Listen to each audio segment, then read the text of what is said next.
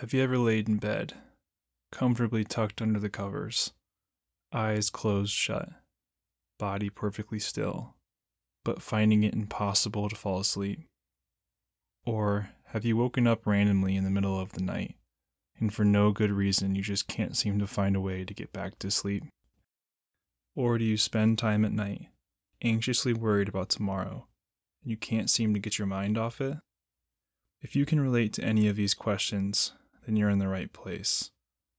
This is the Sound to Sleep Podcast, where bedtime is better with a sleep story. I'm your host, Kevin. A few years ago, I consistently found myself struggling to fall asleep at night. The moment my head hit the pillow, I was restless, and my mind would race, thinking about anything and everything. Then one day, I stumbled upon sleep stories, and their incredible relaxing power that would help me fall asleep. I wanted to share this incredible gift, and I started to publish my own sleep stories for the world's largest meditation app, Insight Timer.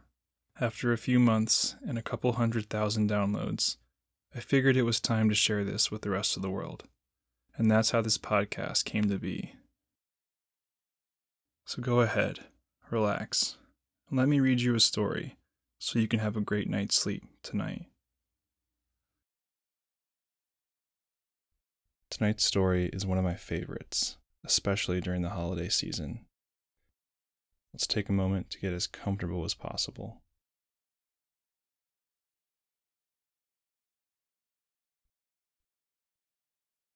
Once you're comfortable, let's settle in and begin our story.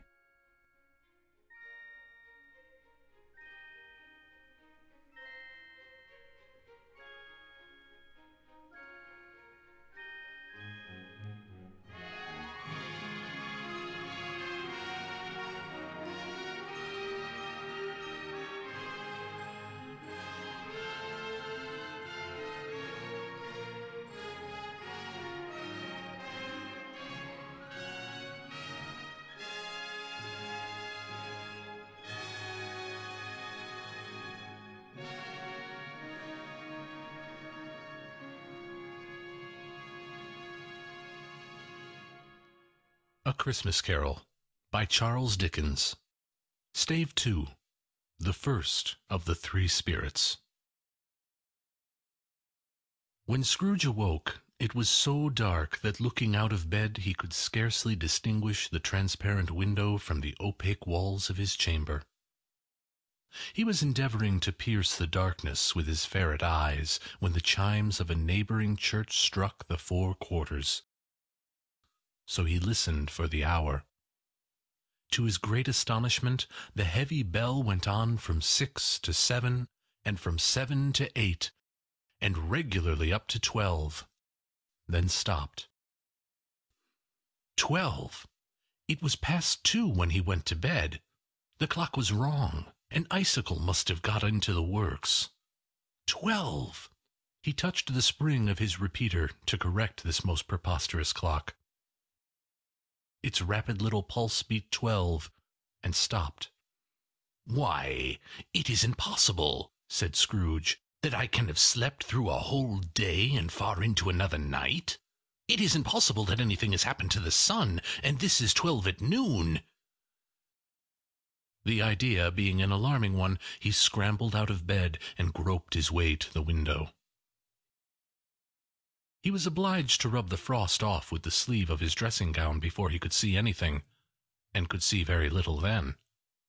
All he could make out was that it was still very foggy and extremely cold, and that there was no noise of people running to and fro and making a great stir, as there unquestionably would have been if night had beaten off bright day and taken possession of the world.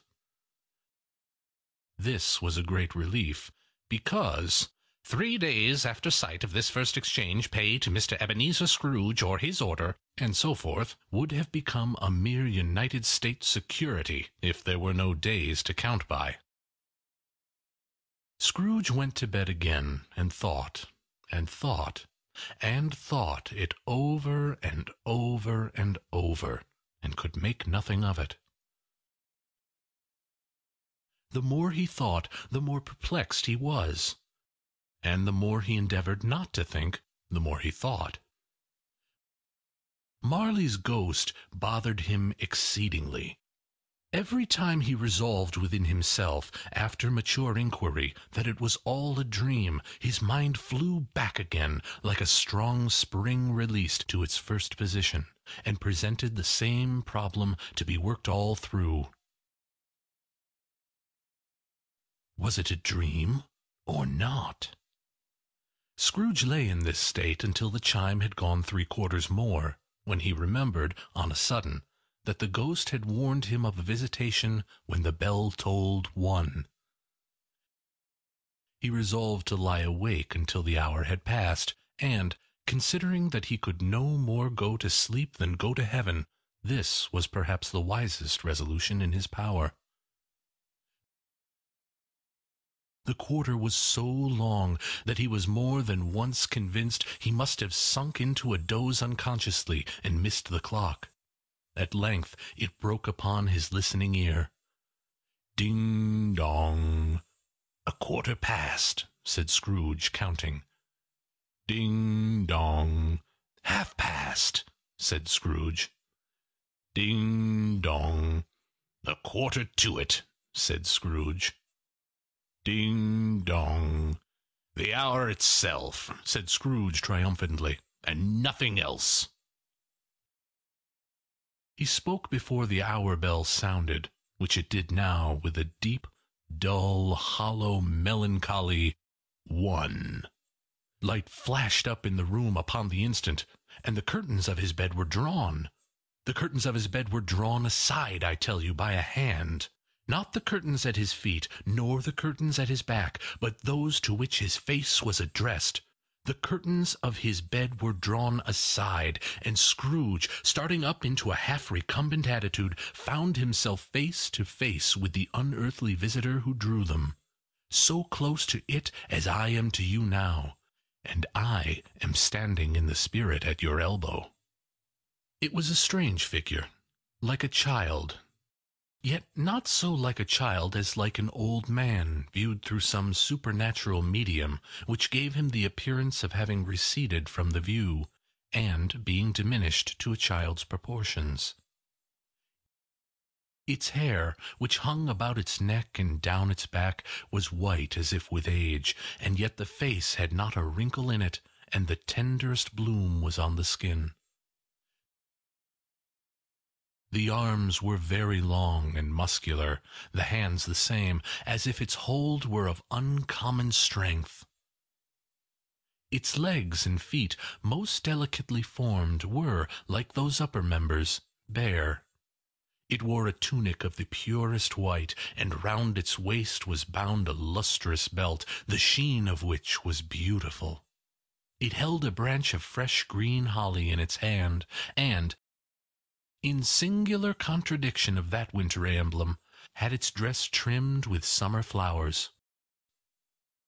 But the strangest thing about it was, that from the crown of its head there sprung a bright, clear jet of light, by which all this was visible, and which was doubtless the occasion of its using, in its duller moments, a great extinguisher for a cap, which it now held under its arm. Even this, though, when Scrooge looked at it with increasing steadiness, was not its strangest quality, for as its belt sparkled and glittered now in one part and now in another, and what was light one instant at another time was dark, so the figure itself fluctuated in its distinctness, being now a thing with one arm, now with one leg, now with twenty legs, now a pair of legs without a head, now a head without a body, of which dissolving parts no outline would be visible in the dense gloom wherein they melted away, and in the very wonder of this it would be itself again, distinct and clear as ever. "Are you the spirit, sir, whose coming was foretold to me?" asked Scrooge. "I am." The voice was soft and gentle, singularly low, as if instead of being so close beside him, it were at a distance. "Who and what are you?" Scrooge demanded. "I am the ghost of Christmas past. "Long past?" inquired Scrooge, observant of its dwarfish nature. "No, your past."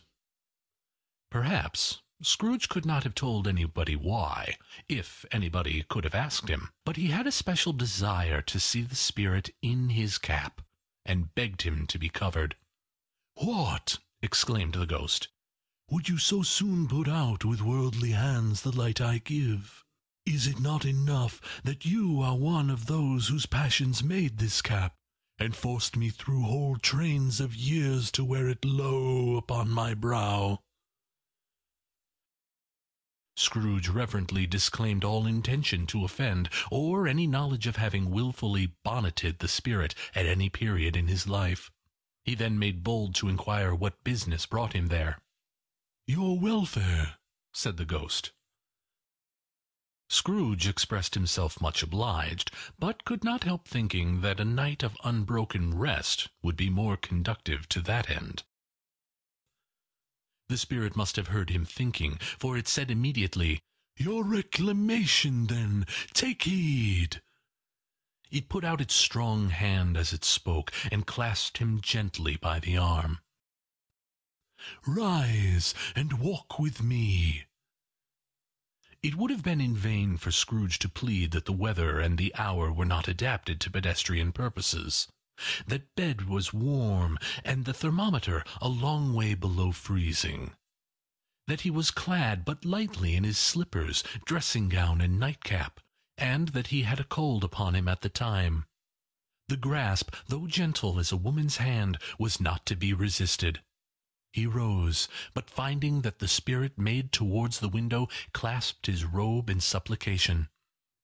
"I am mortal," Scrooge remonstrated, "and liable to fall." "Bear but a touch of my hand there," said the spirit, laying it upon his heart, "and you shall be upheld in more than this." As the words were spoken, they passed through the wall, and stood upon an open country road, with fields on either hand. The city had entirely vanished. Not a vestige of it was to be seen.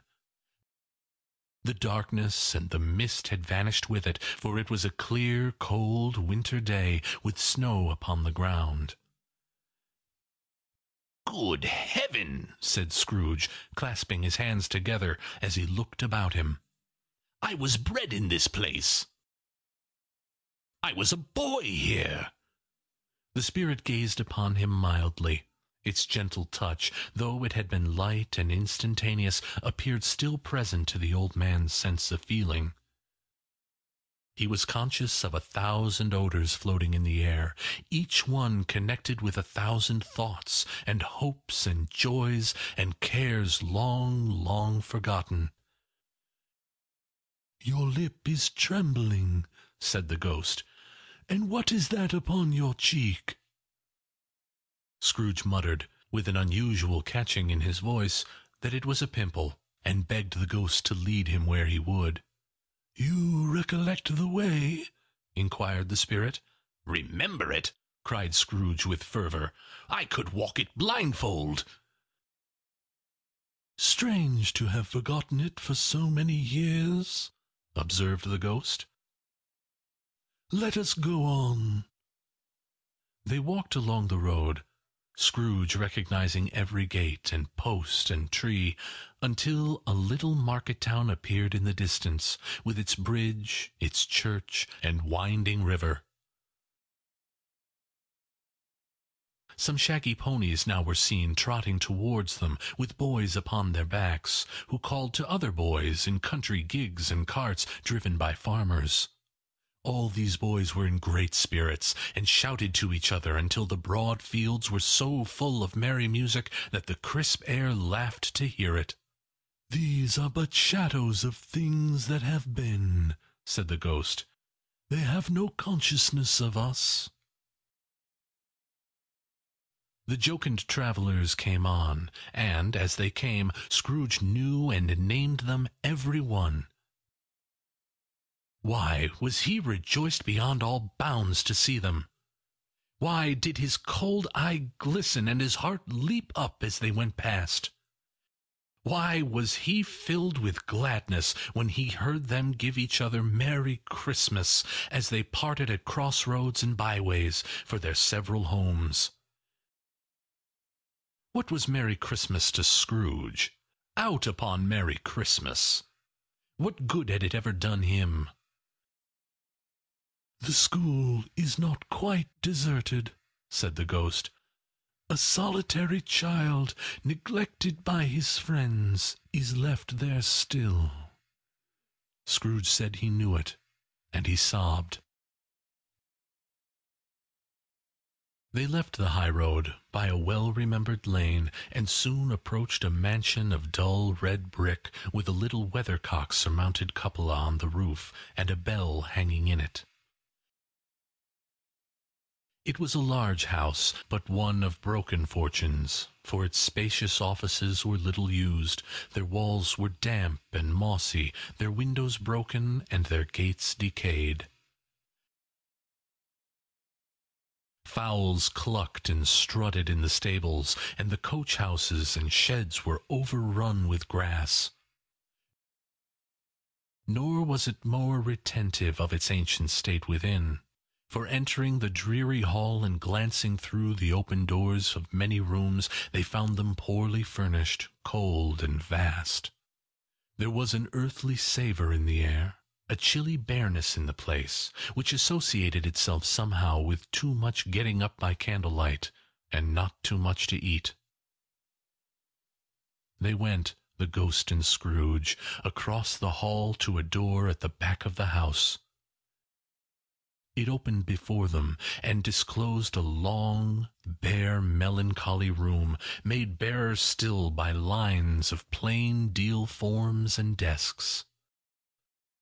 At one of these, a lonely boy was reading near a feeble fire, and Scrooge sat down upon a form and wept to see his poor, forgotten self as he used to be. Not a latent echo in the house. Not a squeak and scuffle from the mice behind the panelling, not a drip from the half-thawed waterspout in the dull yard behind, not a sigh among the leafless boughs of one despondent poplar, not the idle swinging of an empty storehouse door, no, not a clicking in the fire, but fell upon the heart of Scrooge with a softening influence, and gave a freer passage to his tears. The spirit touched him on the arm, and pointed to his younger self, intent upon his reading. Suddenly a man in foreign garments, wonderfully real and distinct to look at, stood outside the window, with an axe stuck in his belt, and leading by the bridle an ass laden with wood. "Why, it's Ali Baba!" Scrooge exclaimed in ecstasy. "It's dear old honest Ali Baba! Yes, yes, I know! One Christmas time when yonder solitary child was left here all alone, he did come for the first time just like that. Poor boy! And Valentine, with his wild brother Orson, there they go! And what's his name, who was put down in his drawers, asleep at the gates of Damascus, don't you see him? And the Sultan's groom, turned upside down by the genie, there he is upon his head. Serve him right, I'm glad of it. What business had he to be married to the princess?" To hear Scrooge expending all the earnestness of his nature on such subjects, in a most extraordinary voice between laughing and crying, and to see his heightened and excited face, would have been a surprise to his business friends in the city, indeed. "There's the parrot!" cried Scrooge. "Green body and yellow tail, with a thing like a lettuce growing out of the top of its head. There he is! Poor Robinson Crusoe, he called him, when he came home again after sailing round the island. Poor Robinson Crusoe, where have you been, Robinson Crusoe?" The man thought he was dreaming, but he wasn't. It was the parrot, you know. There goes Friday, running for his life to the little creek. Hallo! Hoop! Hallo! Then, with a rapidity of transition very foreign to his usual character, he said, in pity for his former self, "Poor boy!" and cried again. "I wish," Scrooge muttered, putting his hand in his pocket and looking about him after drying his eyes with his cuff. "But it's too late now." "What is the matter?" asked the spirit. "Nothing," said Scrooge. "Nothing. There was a boy singing a Christmas carol at my door last night. I should like to have given him something, that's all." The ghost smiled thoughtfully and waved its hand, saying as it did so, "Let us see another Christmas." Scrooge's former self grew larger at the words, and the room became a little darker and more dirty. The panels shrunk, the windows cracked. Fragments of plaster fell out of the ceiling, and the naked laths were shown instead. But how all of this was brought about, Scrooge knew no more than you do. He only knew that it was quite correct, that everything had happened so. That there he was, alone again, when all the other boys had gone home for the jolly holidays. He was not reading now, but walking up and down despairingly. Scrooge looked at the ghost, and with a mournful shaking of his head, glanced anxiously towards the door. It opened, and a little girl, much younger than the boy, came darting in, and put her arms around his neck, and often kissing him, addressed him as her "Dear, dear brother." "I have come to bring you home, dear brother," said the child, clapping her tiny hands, and bending down to laugh. "To bring you home, home, home." "Home, little Fan?" returned the boy. "Yes," said the child, brimful of glee. "Home, for good and all. Home for ever and ever. Father is so much kinder than he used to be, that home's like heaven. He spoke so gently to me one dear night when I was going to bed, that I was not afraid to ask him once more if you might come home, and he said yes, you should, and sent me in a coach to bring you. And you're to be a man," said the child, opening her eyes, "and are never to come back here, but first we're to be together all Christmas long, and have the merriest time in all the world." "You're quite a woman, little Fan," exclaimed the boy. She clapped her hands and laughed, and tried to touch his head, but being too little, laughed again, and stood on tiptoe to embrace him.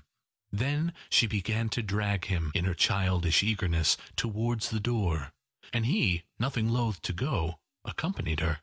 A terrible voice in the hall cried, "Bring down Master Scrooge's box there!"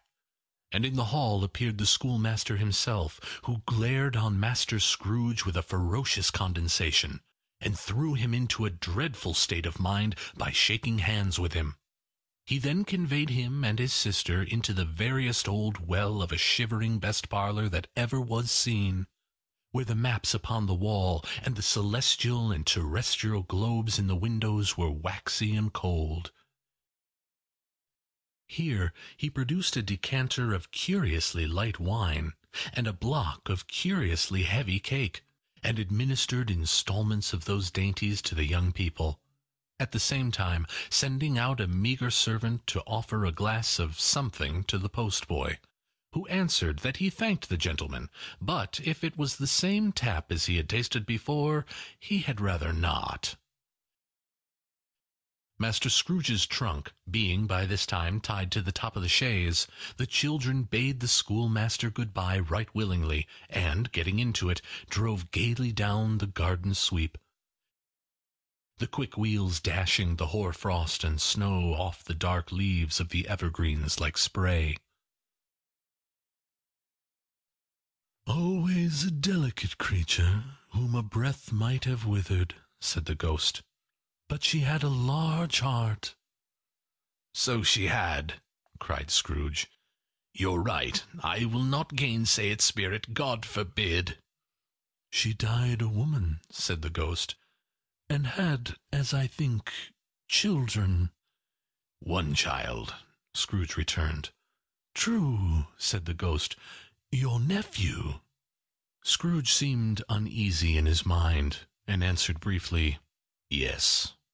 Although they had but that moment left the school behind them, They were now in the busy thoroughfares of a city, where shadowy passengers passed and repassed, where shadowy carts and coaches battled for the way, and all the strife and tumult of a real city were.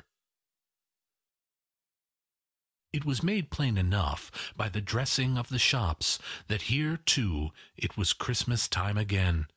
But it was evening, and the streets were lighted up. The ghost stopped at a certain warehouse door and asked Scrooge if he knew it. "Know it," said Scrooge. "I was apprenticed here." They went in. At sight of an old gentleman in a Welsh wig sitting behind such a high desk that if he had been two inches taller he must have knocked his head against the ceiling, Scrooge cried in great excitement, "Why, it's old Fezziwig! Bless his heart, it's Fezziwig alive again!" Old Fezziwig laid down his pen and looked up at the clock, which pointed to the hour of seven. He rubbed his hands, adjusted his capacious waistcoat, laughed all over himself from his shoes to his organ of benevolence, and called out in a comfortable, oily, rich, fat, jovial voice, "Yo-ho there, Ebenezer, Dick!" Scrooge's former self, now grown a young man, came briskly in, accompanied by his fellow prentice. "Dick Wilkins, to be sure," said Scrooge to the ghost. "Bless me, yes, there he is. He was very much attached to me, was Dick. Poor Dick, dear, dear." "Yo-ho, my boys," said Fezziwig. "No more work to-night. Christmas Eve, Dick, Christmas, Ebenezer." "Let's have the shutters up," cried old Fezziwig, with a sharp clap of his hands, "before a man can say Jack Robinson." You wouldn't believe how fast those two fellows went at it. They charged into the street with the shutters. One, two, three. They had 'em up in their places. Four, five, six. Barred 'em and pinned 'em. Seven, eight, nine. And came back before you could have got to twelve, panting like racehorses. "Hilly-ho!" cried old Fezziwig, skipping down from the high desk with wonderful agility. "Clear away, my lads, and let's have lots of room here. Hilly-ho, Dick, cheer up, Ebenezer." Clear away! There was nothing they wouldn't have cleared away, or couldn't have cleared away, with old Fezziwig looking on. It was done in a minute. Every movable was packed off as if it were dismissed from public life for evermore. The floor was swept and watered, the lamps were trimmed, fuel was heaped upon the fire, and the warehouse was as snug and warm and dry and bright a ballroom as you would desire to see upon a winter's night. In came a fiddler with a music book, and went up to the lofty desk and made an orchestra of it, and tuned like fifty stomach aches. In came Missus Fezziwig, one vast substantial smile. In came the three Miss Fezziwigs, beaming and lovable. In came the six young followers, whose hearts they broke. In came all the young men and women employed in the business. In came the housemaid with her cousin, the baker. In came the cook with her brother's particular friend, the milkman. In came the boy from over the way, who was suspected of not having board enough from his master, trying to hide himself behind the girl from next door, but one who was proven to have had her ears pulled by her mistress. In they all came, one after another, some shyly, some boldly, some gracefully, some awkwardly, some pushing, some pulling. In they came anyhow and everyhow. Away they all went, twenty couple at once, hands half round and back again the other way, down the middle and up again, round and round in various stages of affectionate grouping, old top couple always turning up in the wrong place, new top couple starting off again as soon as they got there. All top couples at last, and not a bottom one to help them. When this result was brought about, old Fezziwig, clapping his hands to stop the dance, cried out, "Well done!" and the fiddler plunged his hot face into a pot of porter, especially provided for that purpose. But scorning rest, upon his reappearance, he instantly began again. though there were no dancers yet, as if the other fiddler had been carried home exhausted on a shutter, and he were the brand-new man resolved to beat him out of sight or perish. There were more dances, and there were forfeits, and more dances, and there was cake, and there was negus, and there was a great piece of cold roast, and there was a great piece of cold boiled, and there were mince pies and plenty of beer. But the great effect of the evening came after the roast and boiled, when the fiddler, an artful dog mind, the sort of man who knew his business better than you or I could have told it him, struck up Sir Roger de Coverley. Then old Fezziwig stood out to dance with Missus Fezziwig. Top couple, too, with a good stiff piece of work cut out for them, three or four and twenty pair of partners, people who were not to be trifled with, people who would dance and had no notion of walking. But if they had been twice as many, ah, four times, old Fezziwig would have been a match for them, and so would Missus Fezziwig. As to her, she was worthy to be his partner in every sense of the term. If that's not high praise, tell me higher, and I'll use it. A positive light appeared to issue from Fezziwig's calves. They shone in every part of the dance like moons. You couldn't have predicted at any given time what would have become of them next. And when old Fezziwig and Missus Fezziwig had gone all through the dance, advance and retire, both hands to your partner, bow and curtsy, corkscrew, thread the needle and back again to your place, Fezziwig cut. cut so deftly that he appeared to wink with his legs and came upon his feet without a stagger. When the clock struck eleven, this domestic ball broke up. Mister and Missus Fezziwig took their stations, one on either side of the door, and, shaking hands with every person individually as he or she went out, wished him or her a Merry Christmas. When everybody had retired but the two prentices, they did the same to them. And thus the cheerful voices died away, and the lads were left to their beds, which were under a counter in the back shop. During the whole of this time, Scrooge had acted like a man out of his wits. His heart and soul were in the scene, and with his former self. He corroborated everything, remembered everything, enjoyed everything, and underwent the strangest agitation. It was not until now, when the bright faces of his former self and Dick were turned from them, that he remembered the ghost, and became conscious that it was looking full upon him, while the light upon its head burnt very clear.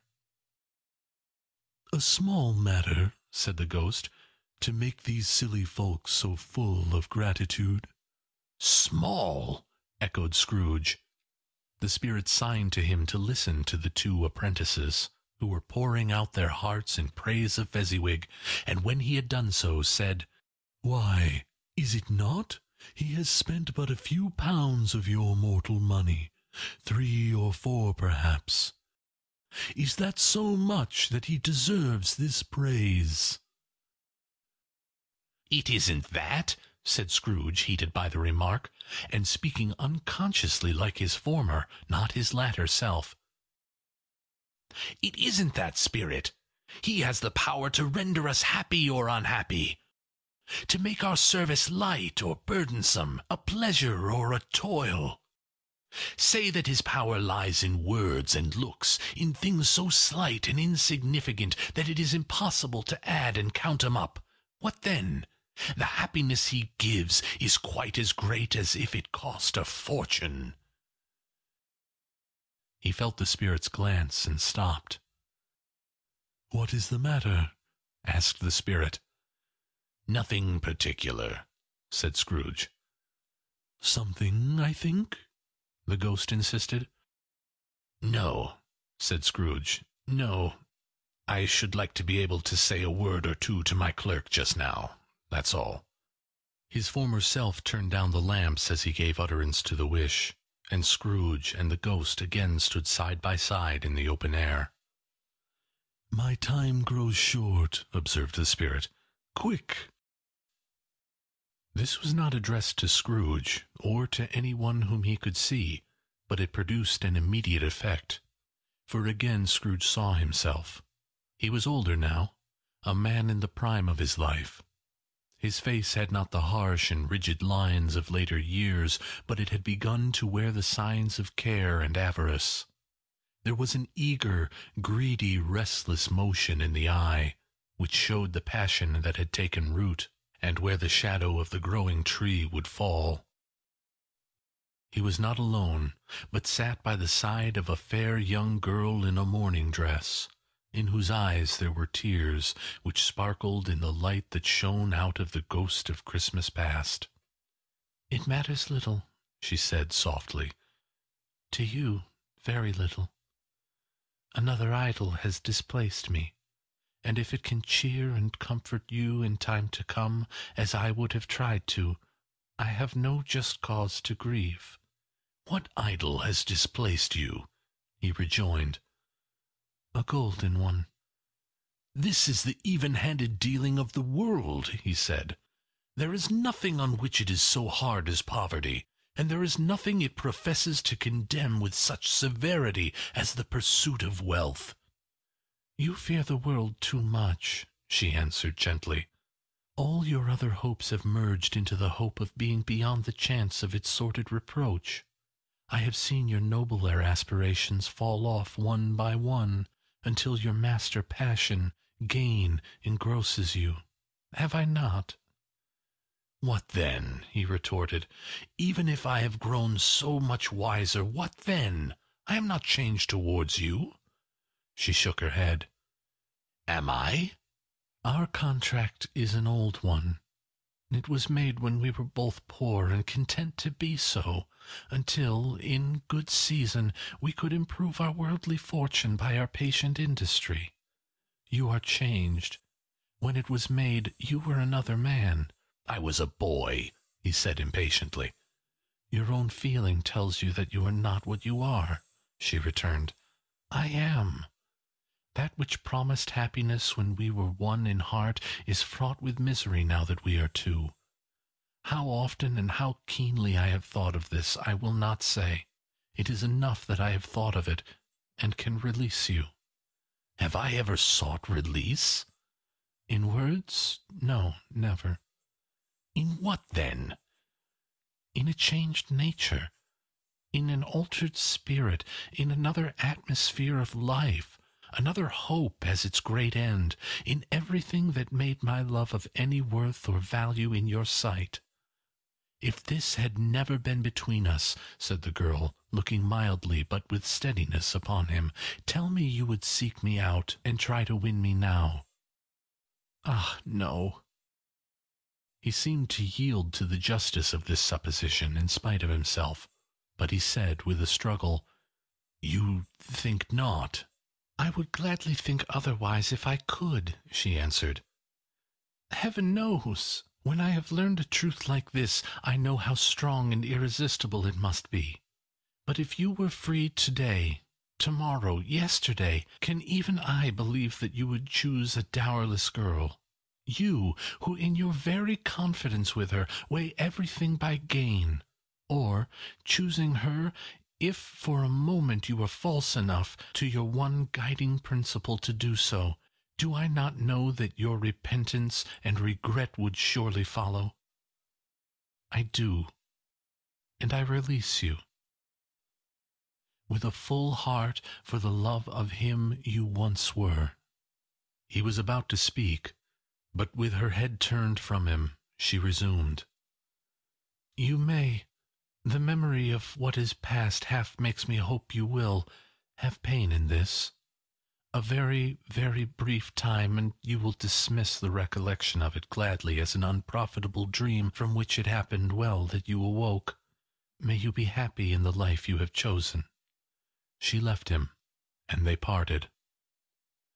"Spirit," said Scrooge, "show me no more. Conduct me home. Why do you delight to torture me?" "One shadow more!" exclaimed the ghost. "No more!" cried Scrooge. "No more! I do not wish to see it. Show me no more!" but the relentless ghost pinioned him in both arms and forced him to observe what happened next. They were in another scene and place, a room not very large or handsome, but full of comfort. Near to the winter fire sat a beautiful young girl, so like the last that Scrooge believed it was the same, until he saw her. Now a comely matron, sitting opposite her daughter. The noise in this room was perfectly tumultuous, for there were more children there than Scrooge in his agitated state of mind could count, and, unlike the celebrated herd in the poem, they were not forty children conducting themselves as one, but every child conducting itself like forty. The consequences were uproarious beyond belief, and no one seemed to care. On the contrary, the mother and daughter laughed heartily and enjoyed it very much. And the latter, soon beginning to mingle in the sports, got pillaged by the young brigands most ruthlessly. What would I not have given to be one of them? Though I never could have been so rude, no, no, I wouldn't for the wealth of all the world have crushed that braided hair and torn it down. And for the precious little shoe, I wouldn't have plucked it off.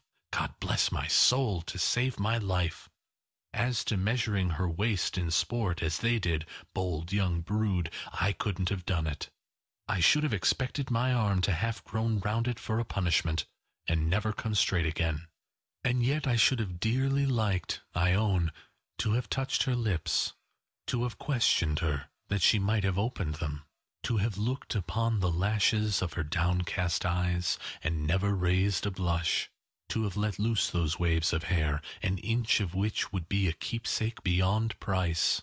In short, I should have liked, I do confess, to have the lightest license of a child, and yet to have been man enough to know its value.